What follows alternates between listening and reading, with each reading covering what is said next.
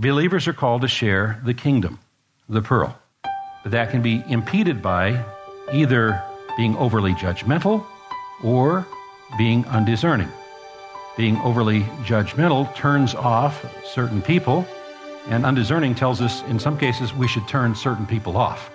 That's Pastor Leighton Sheely from Church of the Highlands in San Bruno, and some of you, students of the Word, perhaps have already picked up on the fact that he is in the book of Matthew, the seventh chapter, a portion of the Sermon on the Mount, and we'll wrap up a section that deals with being judgmental and lacking discernment. Both of us qualify, I'm afraid, at different times in our lives. If you'd like to know more about Church of the Highlands, please check us out on the web at highlands.com www.ccc.us. And now, wrapping up this message in the series, here's Pastor Layton.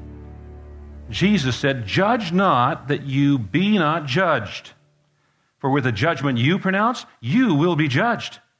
And with the measure that you use, it will be measured to you.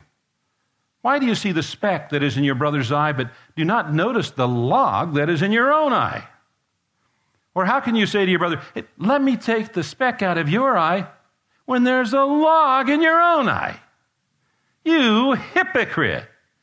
First, take the log out of your own eye, and then you'll see clearly to take the speck out of your brother's eye.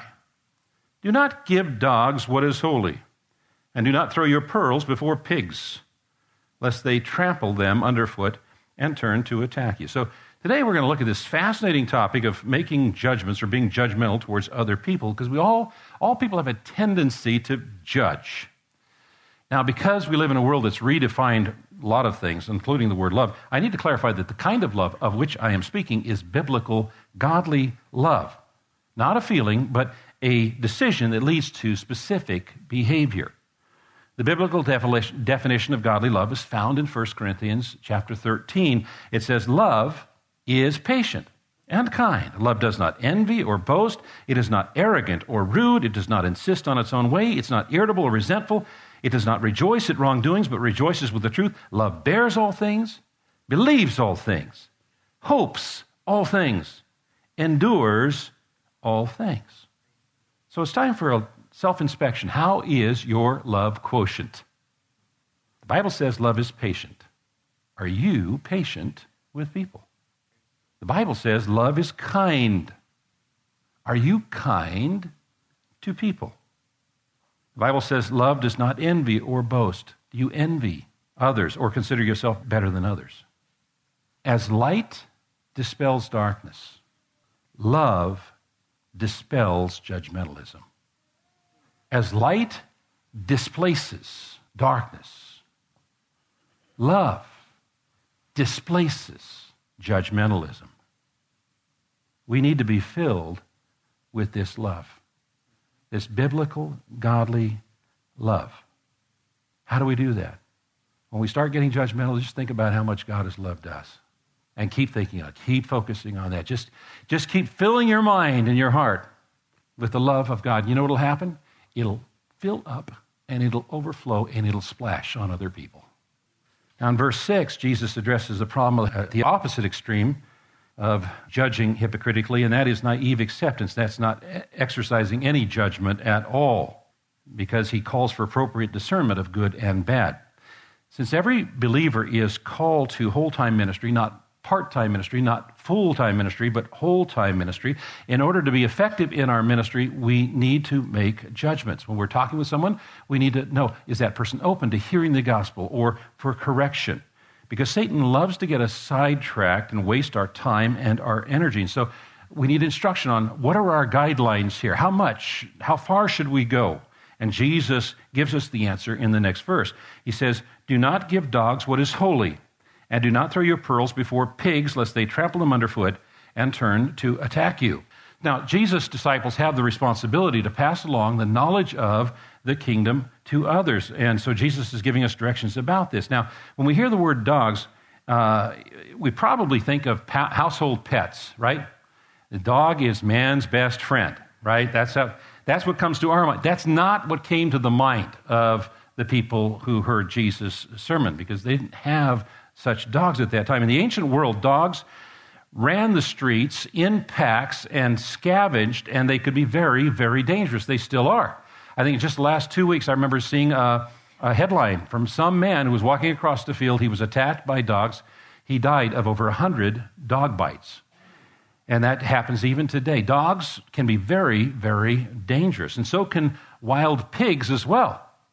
Um, my hunting friends told me a story about some hunters that were out pig hunting, boar hunting. And so they were tracking the boar, and they realized pretty soon they were going in circles. And the lead hunter said to the other hunter, says, I think it's time for us to go home because the pig we are hunting is now hunting us. And wild boar can be very, very dangerous, and so can wild dogs, and both are considered unclean. Now, Christians are described as the sheep of the Good Shepherd's pasture, and so Christians need to exercise discernment because not everyone is a sheep. Right? There are some people who are dogs. There are some people who are hogs. And there are some people who are wolves in sheep's clothing, which Jesus is going to talk about in a few verses. And so we need to discern, we need to exercise judgment uh, to identify who the dogs are, who the pigs are, and who the wolves are. Now, how do we do that? Well, we do it by looking at their fruit, the fruit of the Spirit I'm speaking of. You see, if someone claims to be a Christian and doesn't bear the fruit of the Spirit, we need to be aware. We need to be alert. There's something that's not right here. Dr. James McGinley said, I am no judge, but I am a fruit inspector. So we need to be discerning. We need to be judging a person's fruit, just the external fruit. We don't pass judgment on another person's motives because only God can really see the heart you know, people can do good things for bad reasons. And people can do bad things for good reasons. We can't discern the heart, but we must evaluate the fruit. And one day we're all going to stand before the judgment seat, and he's going to examine and reveal the secrets of the heart. He's going to re- reward accordingly. But we need to be fruit inspectors. And then Jesus talks about what is holy and pearls. So, what is Jesus talking about? Well, he's talking about the kingdom. He's talking about the news of the kingdom. The pearl is a reference to the kingdom of God or the kingdom of heaven. The titles are used almost interchangeably in the New Testament. In just a few chapters, in chapter 13, Jesus says, Again, the kingdom of heaven is like a merchant in search of fine pearls, who, on finding one pearl of great value, went and sold all that he had and bought it. So the pearl is a reference to the kingdom, the news of the kingdoms. And Jesus said, Don't throw your pearls before swine. It's a warning against proclaiming the gospel to those whose only intent is to mock and ridicule it. Jesus here is explaining the futility of trying to share the gospel with people who don't want to listen. Pigs don't realize the value of pearls. You can take pearls and throw them in front of a pig, the pig is going to think it's food, he's going to bite it, it's going to break its teeth, he's going to get very angry, probably at you. A pig does not realize the value of pearls. An evil person does not realize the value of the gospel, the kingdom. So, the reason for this discernment that Jesus is speaking of here is so that we might, not that we condemn others, but, but that we might minister effectively. That person may not be receptive now, but they might be later we need to exercise discernment. You notice how Jesus never used a formula when he was interacting with people? He talked with Nicodemus about one thing, he talked with the woman at the well about something else. There's a form of evangelism that is oftentimes urged on Christians today, very popular, that we're to use every opportunity, we're to make opportunities and force opportunities, and we're supposed to use a certain formula. But oftentimes that can actually do more harm than good. Because there are some people who cannot receive the Christian truth. There are always those to whom the preaching of Christ will be foolishness. So we're to preach the gospel not to people who will despise it and reject it, but to those who will receive it. When we come across people who despise and reject, we ought to do what the early disciples did. Jesus said, when you come to a town and those people are not receptive, shake the dust off your feet and move on. Don't waste your time. And so it's often impossible to talk with a certain someone about the gospel, to show men Christ. But it's always possible for us to show them the gospel by living the gospel. You know, there's an old saying actions speak louder than words. Actions speak louder than words. And the hardest people to share the gospel with are our own family. You know, I, I've heard so many stories of well intentioned husbands and wives who have alienated their spouses by continually preaching the gospel, almost to the point of being considered verbal harassment. And I've also heard stories, many stories, of a newly converted husband or wife saying very little, but drawing their unbelieving spouse into desiring a relationship with Christ through the testimony of a life transformed. Actions can speak louder than words, particularly in those cases. So, in summary, now, believers are called to share the kingdom, the pearl. But that can be impeded by either being overly judgmental or being undiscerning. Being overly judgmental turns off certain people, and undiscerning tells us in some cases we should turn certain people off. So, your homework this week, should you choose to accept it, love that line, is to cue yourself several times a day to evaluate your attitude towards others. Are you being judgmental or are you being discerning? That's your homework for this week, should you choose to accept it. If you got any questions about what I've said this morning, I'll be available after the service. We also have some wonderful people right across the way, Visitor Hospitality Center. They, if you got any questions about God, Jesus, the church, this church, the Bible, they'd love a chance to meet with you and answer your questions.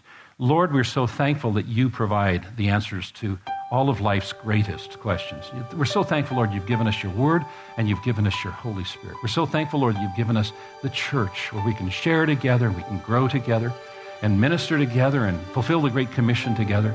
We're so thankful, Lord, that you have saved us from our sin, that you have adopted us as your children, that you've given us a purpose in life, and that you've given us the promise that after this life we're going to spend and enjoy eternity with you and our loved ones. Thank you, Lord, for all you have done for us. In Jesus' name we pray, and all God's people said, Amen.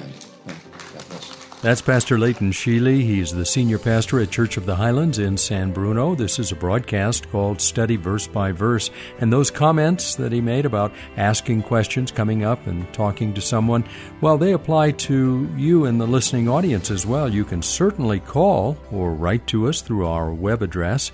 Our phone number is 650 873 4095. That's 650 873 4095. And the website is highlands.us. That's highlands.us. Have a great rest of your day and come back tomorrow as we start a new message in this series and study verse by verse.